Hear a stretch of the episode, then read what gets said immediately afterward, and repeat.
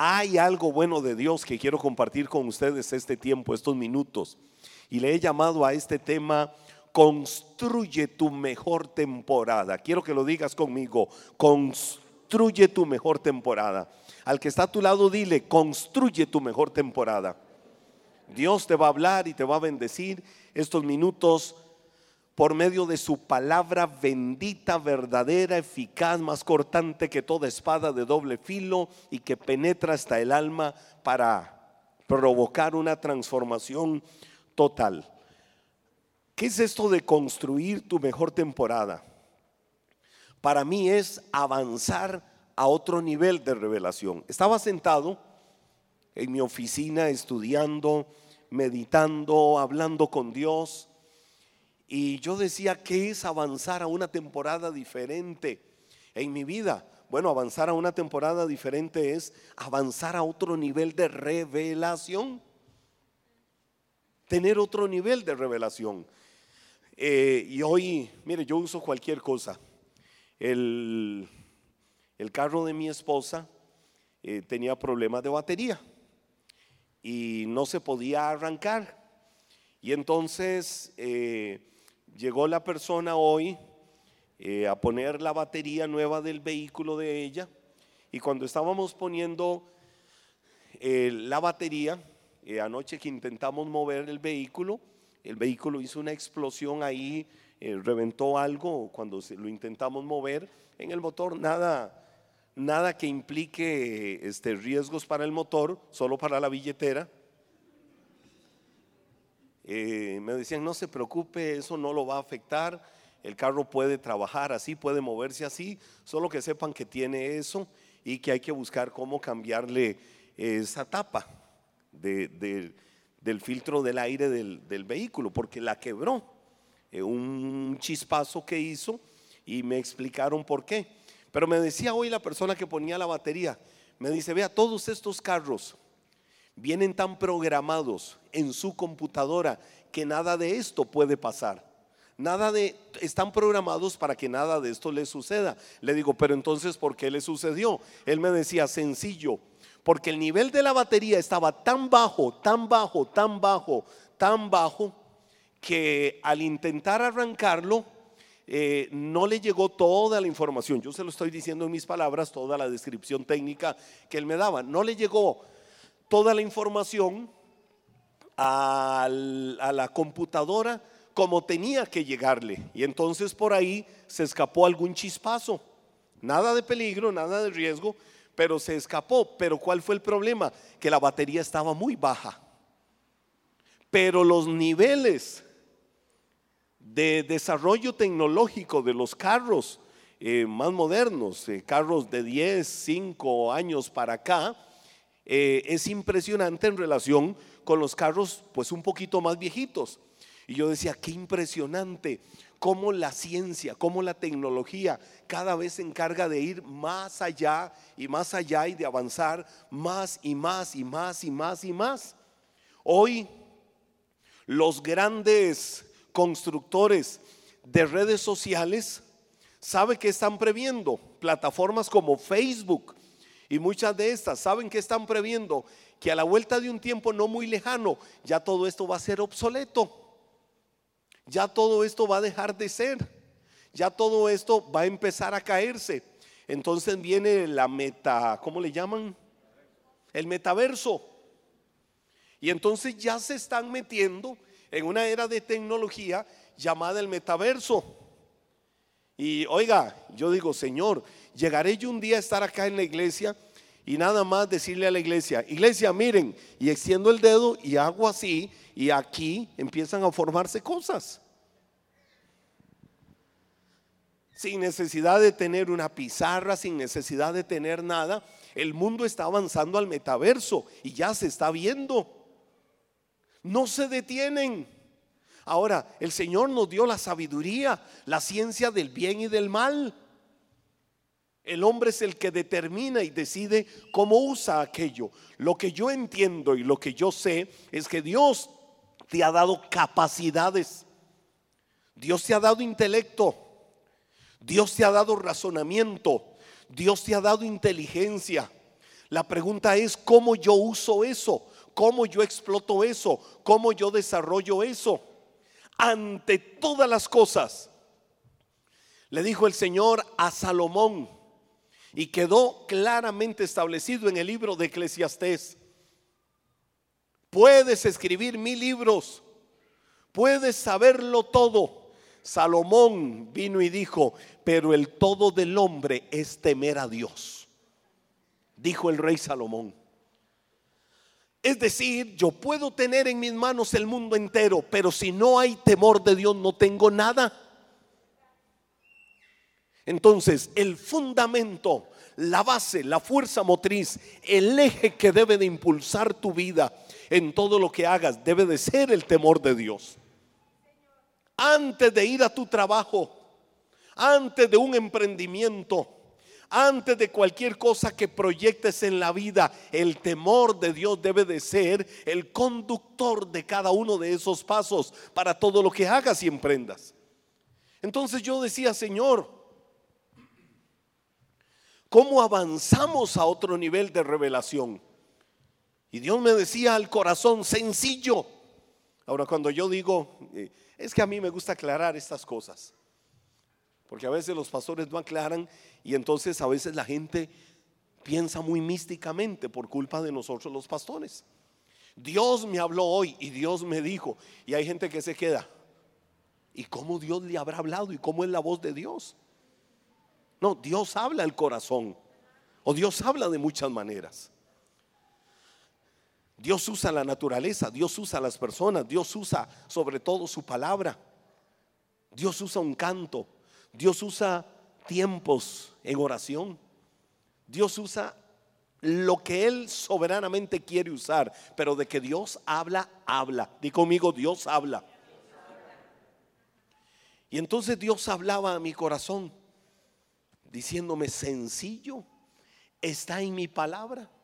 Yo dije, Señor, he predicado mucho de eso a lo largo de los años porque me encanta ese pasaje. Y me dice el Señor, suéltalo. Evangelio de Juan capítulo 8, versos 31 y 32.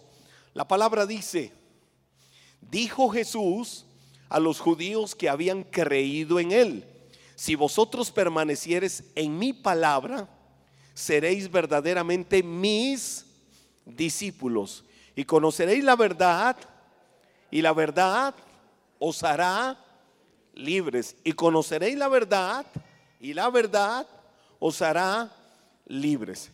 Ahora, todo eso tiene que ver con el proceso del creyente, con el proceso del cristiano. Nosotros en esta vida como hijos de Dios estamos en un proceso.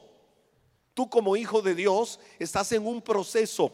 Y cuando hablamos de proceso es de que tu vida va avanzando, va avanzando y hoy no puede ser el mismo que será dentro de un mes. Cuando llegues a un mes y digas acá, bueno, aquí está parado Henry y vuelves a ver al lado, no te puedes encontrar al lado al Henry que dejaste hace un mes. No sé si me estoy explicando con esto. ¿Qué tenemos que hacer? No ver hacia el lado, ver hacia atrás y decir, wow, ¿cómo he avanzado en un mes? Y seguimos avanzando y avanzando y llegamos quizás a cinco o seis meses después. No te permitas, y ahora que estamos empezando el año, no te permitas llegar dentro de cinco o seis meses y decir, ay, pero aquí está la misma persona. Aquí está el mismo hombre, aquí está la misma mujer al lado.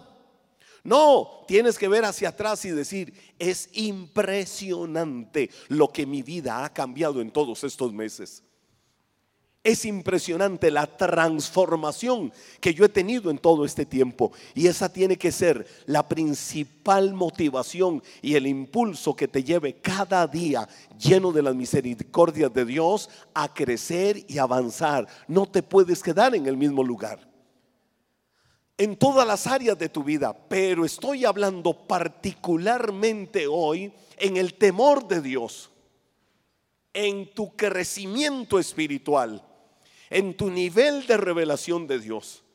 Yo vengo a hacerte una invitación en esta hora, iglesia, para que te sacudas y digas, voy a avanzar a otro nivel de revelación, voy a avanzar a otro nivel de conocimiento.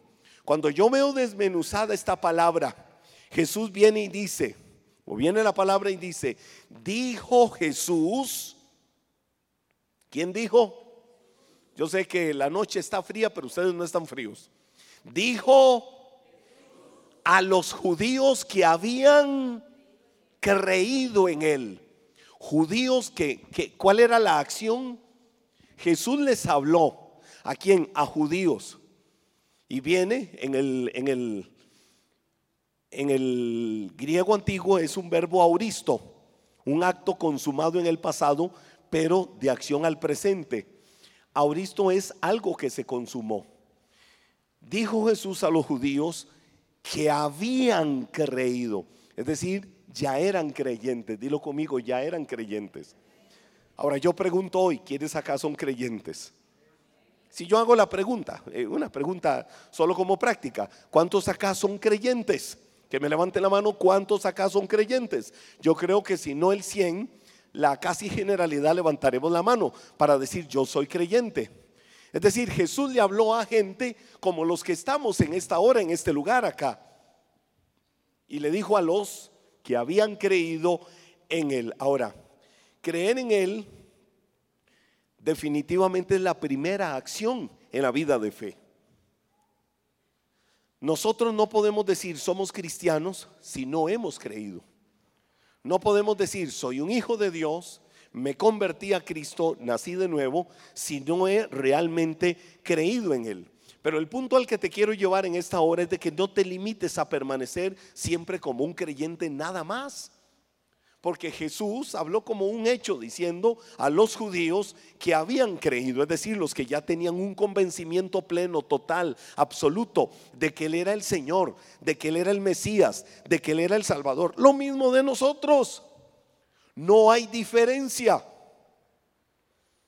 Estamos en el mismo punto. Habían creído en que Él era el Mesías. Nosotros creemos que Jesús es el Mesías, es el Señor, es el Salvador. Ahora, ¿qué fue lo que Jesús les dijo? Si vosotros, Él está hablando a los judíos que habían creído, si vosotros, y aquí viene el punto, permanecieres a dónde? En mi palabra si permanecieres a donde en mi palabra. Eso fue lo que Jesús les dijo. Miren muchachos, ustedes que han creído, si permanecen en mi palabra. Ahora, permanecer en la palabra, y es el punto al que voy. Judíos que habían, ¿qué cosa? Creído. Permanecer en la palabra sabe qué significa convertirse en un discípulo del Señor. Es decir, a los que ya eran creyentes, los que iban a la iglesia, los que se congregaban, los que levantaban las manos, los que alababan al Señor, los que normalmente decían, sí, yo voy al culto, como dicen muchos. Nosotros decimos, voy a la celebración de fe. Así le llamamos a nuestras reuniones cultuales, celebración de fe. Yo voy a la celebración de fe porque yo soy cristiano, es decir, soy creyente, pero a ellos les dice, si ustedes permanecen en mi palabra, es decir, los está invitando y eso es lo que quiero que tomes en esta noche de parte de Dios en tu corazón. Los está invitando a que se conviertan en discípulos. Convertirse en discípulos es empezar a permitir que la palabra de Dios crezca en el corazón de cada uno de ellos. Lo que nosotros tenemos que empezar a permitir para construir nuestra mejor temporada es que la palabra de Dios se vuelva rema, que la palabra de Dios se vuelva vida, que la palabra de Dios empiece a generar una transformación, empiece a crecer en tu corazón y que digas, wow, wow, la semilla de la palabra que fue sembrada en mi corazón está dando fruto. La veo creciendo. La veo poniéndose bonita. La veo poniéndose verde. La veo con ramas hermosas. La veo ya con, con algunos hijitos. Señal de que ya viene el fruto. Pero no podemos permitirnos ser como la higuera estéril. La higuera estéril era higuera sí o no. Sí, pero tenía un problema. ¿Cuál era? No daba fruto. Por eso era estéril. Entonces hay una diferencia entre ser solo creyente y ser discípulo. El creyente es nominal, solo está ahí. El discípulo va a otro nivel. Es decir, permite que su mente sea moldeada, que su corazón también sea moldeado para empezar a ver los frutos de esa transformación en su vida.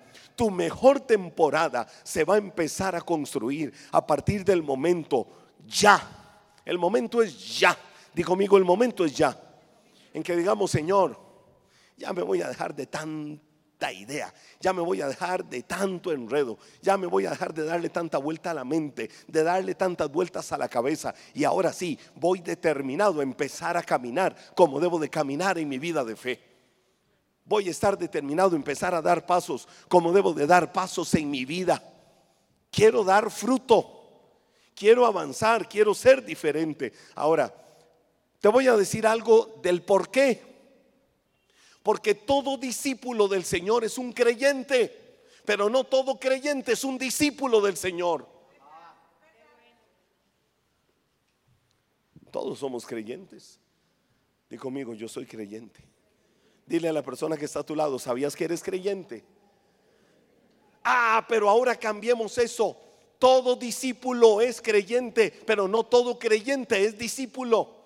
Y lo que Jesús les dijo a los judíos que tenían lo básico, es decir, que eran creyentes, es que permanecieran en la palabra.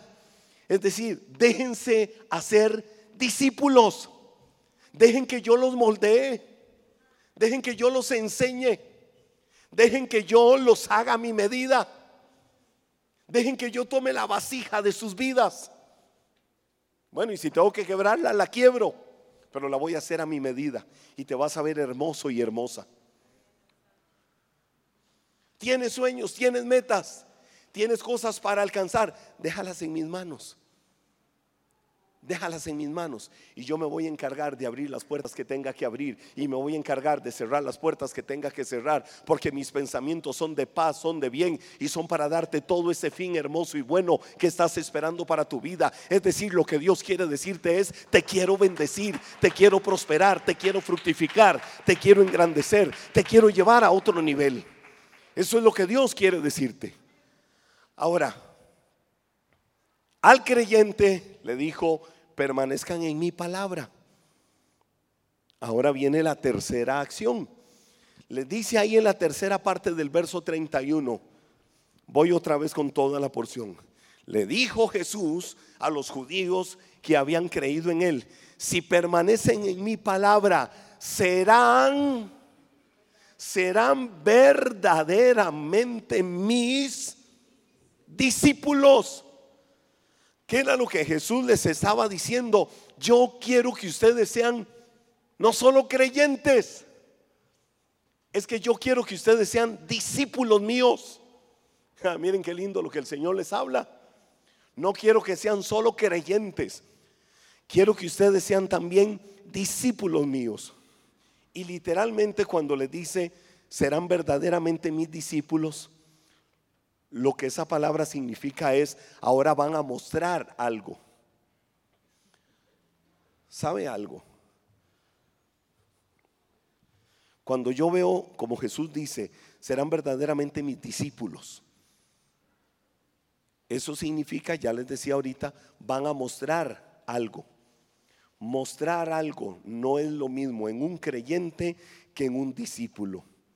¿Por qué? Dice la Biblia Dice la Biblia en Juan capítulo 15, versículo 8. En esto es glorificado mi Padre, en que llevéis mucho fruto y seáis así mis discípulos. Es decir, un creyente nunca va a mostrar lo que muestra un discípulo. Un creyente nunca va a ser igual a un discípulo. Y yo quiero decirte una palabra en esta noche para que construyas tu mejor temporada, renuncia a ser creyente. Nada más. y vuélvete un discípulo del Señor. Que eso es lo que Jesús quiere, que eso es la buena voluntad de Dios para tu vida. Que te vuelvas realmente un discípulo del Señor. ¿Por qué? Bueno, les pongo ejemplos. El creyente siempre está esperando que le den los panes y los peces. ¿Sabe quién es un discípulo? Es panadero y pescador.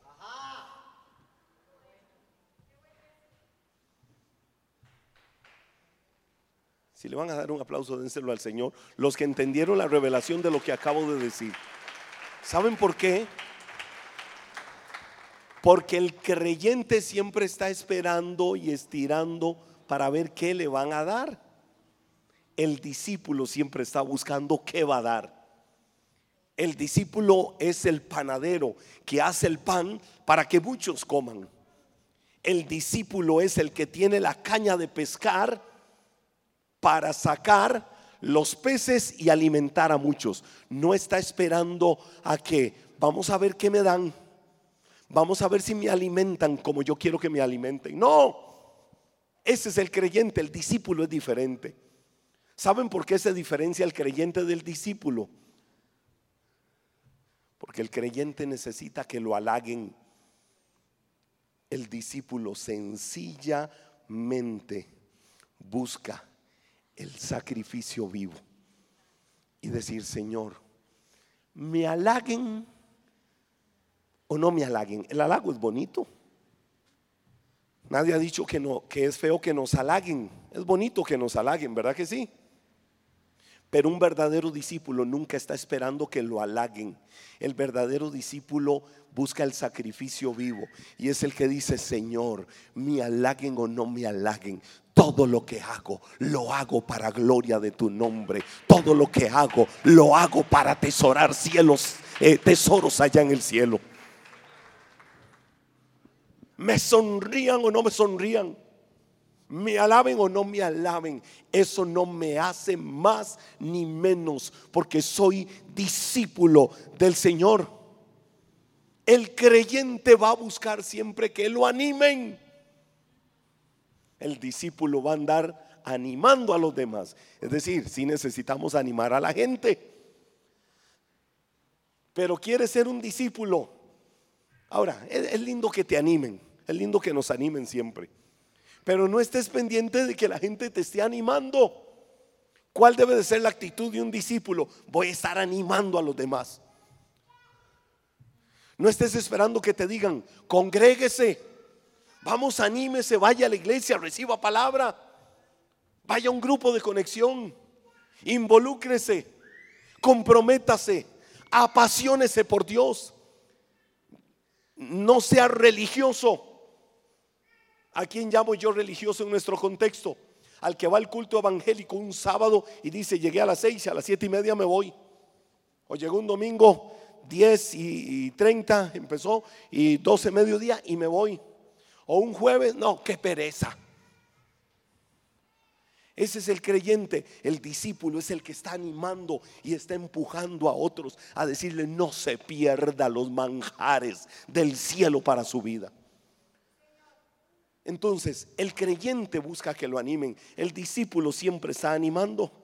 Un creyente fácilmente va a murmurar, un creyente fácilmente va a estar reclamando. En cambio, el discípulo obedece, el discípulo reconoce autoridad y el discípulo se niega a sí mismo.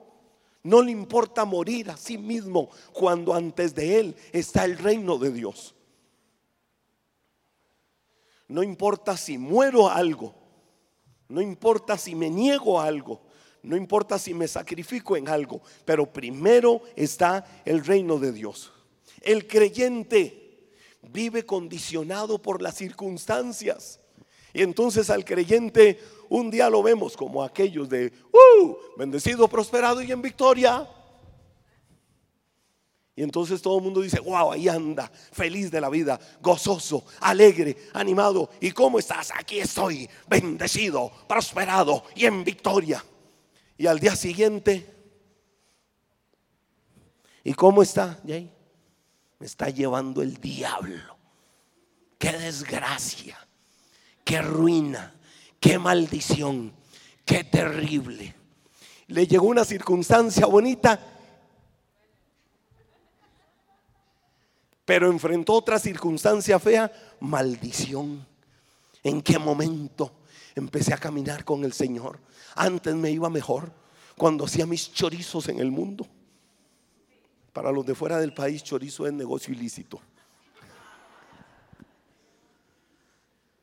Ese es el creyente movido por las circunstancias.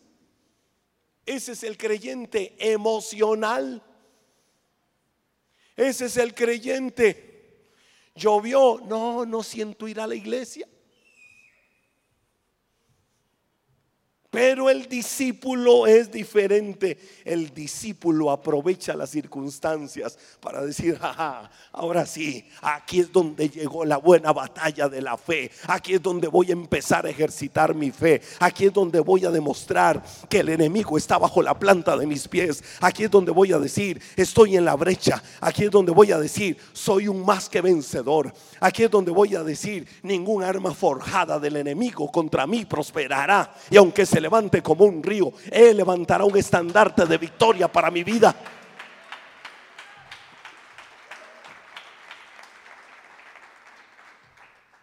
Es decir, el creyente y el discípulo pasamos circunstancias, pero a uno las circunstancias lo mueven, el creyente, y a otro, el discípulo, mueve a las circunstancias. Ahí es donde se marca la diferencia. El creyente es, bueno, tal vez, está bonito, está interesante, sé que es para mi bien, sé que es para beneficio mío, tal vez voy a pensarlo. El discípulo es, heme aquí, Señor aquí estoy. ¿Qué vas a hacer conmigo? ¿Sabe que el profeta Isaías cuando el Señor dijo a quién enviaré y quién irá por nosotros? Era como si tuviera una venda en los ojos, porque no sabía para dónde iba. No sabía cuál era la misión que Dios le iba a poner. No sabía qué era lo que tenía que hacer, pero le dijo, Señor, heme aquí. Aquí estoy. ¿Qué quieres hacer con mi vida? Ese es el discípulo. El discípulo dice, heme aquí. El creyente dice, bueno, tal vez. Yo le aviso, líder. Yo le aviso, tal vez pueda, tal vez no pueda. No sé, es que em, me dijeron algunos amigos o unas amigas que iban a llegar y qué mal quedarles mal a ellos. Pues no, mire, todo el deseo de poderles recibir, todo el deseo de compartir, pero tengo un compromiso con Dios y Dios es primero. Ese es el discípulo. El creyente es diferente. El creyente sueña con la iglesia ideal. Mire usted qué piensa. Yo tengo 20 años de ser pastor de esta iglesia Hace 19 años, 8 meses, casi 9, nació Iglesia Maná en el corazón de Dios. Y nacimos siendo tres personas. Mi esposa, mi hijo Gabriel, de 5 años, y yo.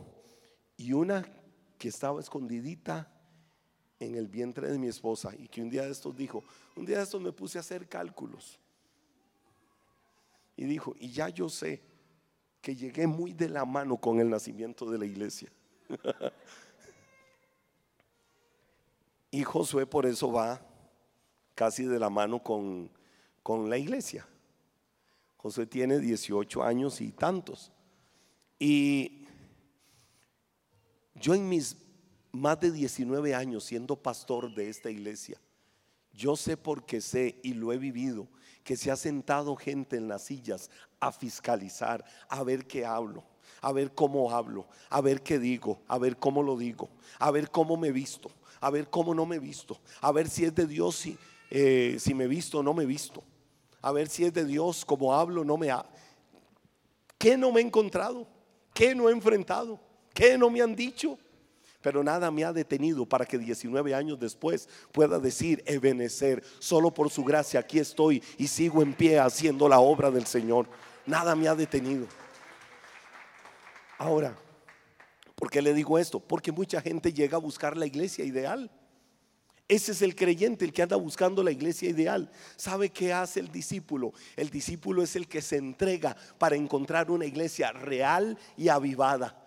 Una iglesia donde se manifieste el amor, el poder, la gloria y todo lo portentuoso que viene del cielo, pero porque nosotros lo provocamos. ¿Qué te quiero decir? El, el, creyente está esperando que venga el avivamiento. El discípulo es parte del avivamiento día tras día. Él es diferente. No esperes que venga un avivamiento, vive un avivamiento. Esa es la gran diferencia entre el creyente y el discípulo. El creyente espera que siempre oren por él.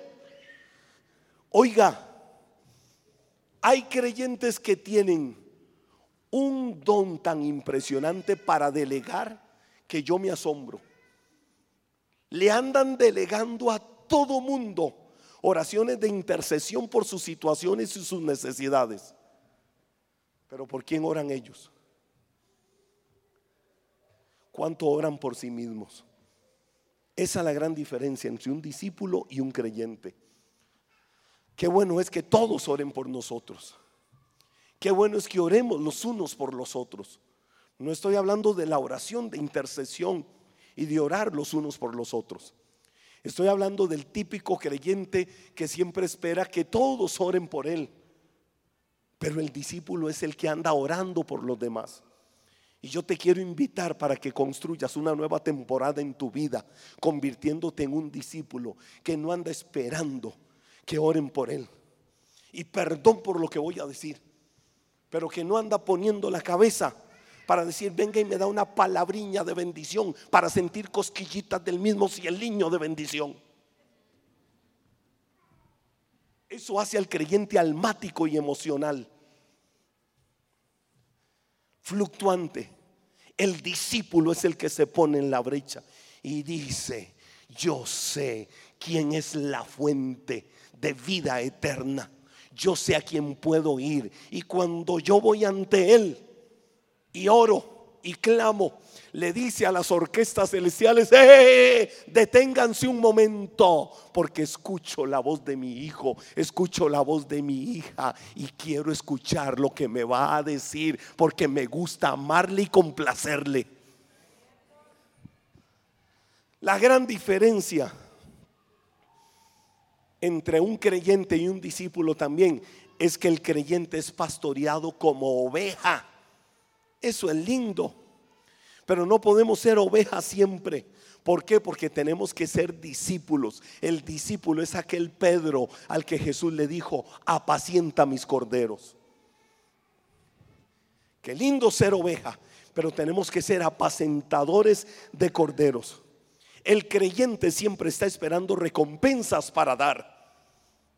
Quiero dar, pero espero cuáles son las recompensas. ¿Qué me van a dar a cambio? No, el discípulo más bien es el que está buscando qué recompensas va a dar él. Entonces, yo no sé cuántos quieren ser creyentes y cuántos quieren ser discípulos. Hoy te invito para que construyas una nueva temporada en tu vida, transformando tu forma de pensar para que cambie tu manera de vivir. El creyente quizás predica el Evangelio, el discípulo es el que constantemente está haciendo de él discípulos. Y termina este pasaje diciendo, el siguiente versículo 32. Y conoceréis la verdad. Vuelvo otra vez. Juan 8, 31, 32. Dijo Jesús a los judíos que habían creído en él. Si permanecen en mi palabra, serán verdaderamente mis discípulos. Y viene y dice, y conocerán la verdad. Y aquí viene el punto clave para mí en esto. Di conmigo conocer. Cuando Jesús les dijo, y conocerán, el idioma griego es muy rico. Jesús hablaba en ese tiempo en arameo. El Nuevo Testamento se tradujo en griego. La palabra conocer que Jesús usó ahí es la palabra griega ginosco. Y la palabra griega ginosco lo que significa es tener una experiencia personal, tener una revelación. Eso es lo que significa ginosco, tener una revelación. Es decir, no tener intelecto nada más. Cuando dice conocerán la verdad, no está hablando de que te llenes solo en tu intelecto, sino de que esa verdad penetre hasta lo más profundo de tu corazón. Que esa verdad no solo la sepas, que no solo sepas y conozcas la verdad de Dios, que no solo conozcas la verdad de las escrituras en tu intelecto, sino que también vivas la verdad de las escrituras en tu corazón. Eso es conocer la verdad. Y entonces viene la segunda parte del versículo y dice, y la verdad los hará libres. ¿Qué dice? La verdad los hará libres. Es decir, va a venir una transformación, va a venir una metamorfosis, un cambio total. Un cambio total, ¿por qué? Porque ahora conozco por experiencia, conozco por revelación, no por intelecto, sino por revelación, la palabra que sale de la boca de Dios. Y si la conozco por revelación, eso significa que esa palabra, ese conocimiento revelado me va a hacer libre. Te voy a decir algo que lo he dicho muchas veces. La verdad en sí misma no hace libre a nadie. Lo que hace libre a la gente es conocer esa verdad. Porque el mundo entero sabe que hay verdades. Hay verdades a medias, pero hay una verdad absoluta. La verdad absoluta es Cristo Jesús.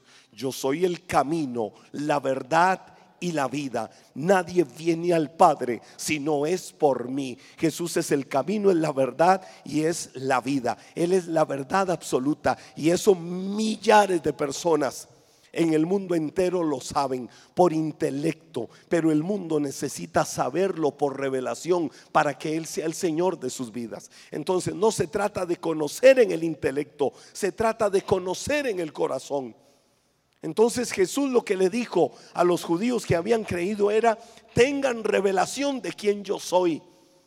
No se limiten a ser creyentes, vuélvanse discípulos y la verdad de mi vida les va a hacer libres. Te quiero decir algo para cerrar ya esta reunión, para cerrar este tiempo de Dios. Quiero que te pongas de pie y quiero que recibas esto que te quiero decir. Los discípulos de la iglesia del primer siglo trastornaron al mundo eso fue lo que hicieron los discípulos de la iglesia del primer siglo. Trastornaron al mundo. Bastó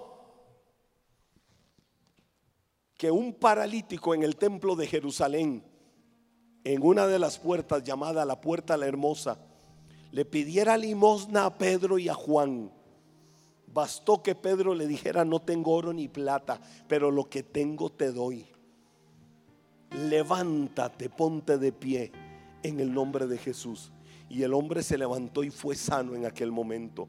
Eso generó una revolución ahí. Eso generó una transformación. Eso generó una trastornación total del momento. De tal forma que miles se convirtieron después de ese milagro. Los discípulos del primer siglo trastornaron al mundo los creyentes, creyentes, creyentes. Hoy he hablado de creyente y discípulo, ¿verdad? Los creyentes del siglo XXI están siendo trastornados por el mundo.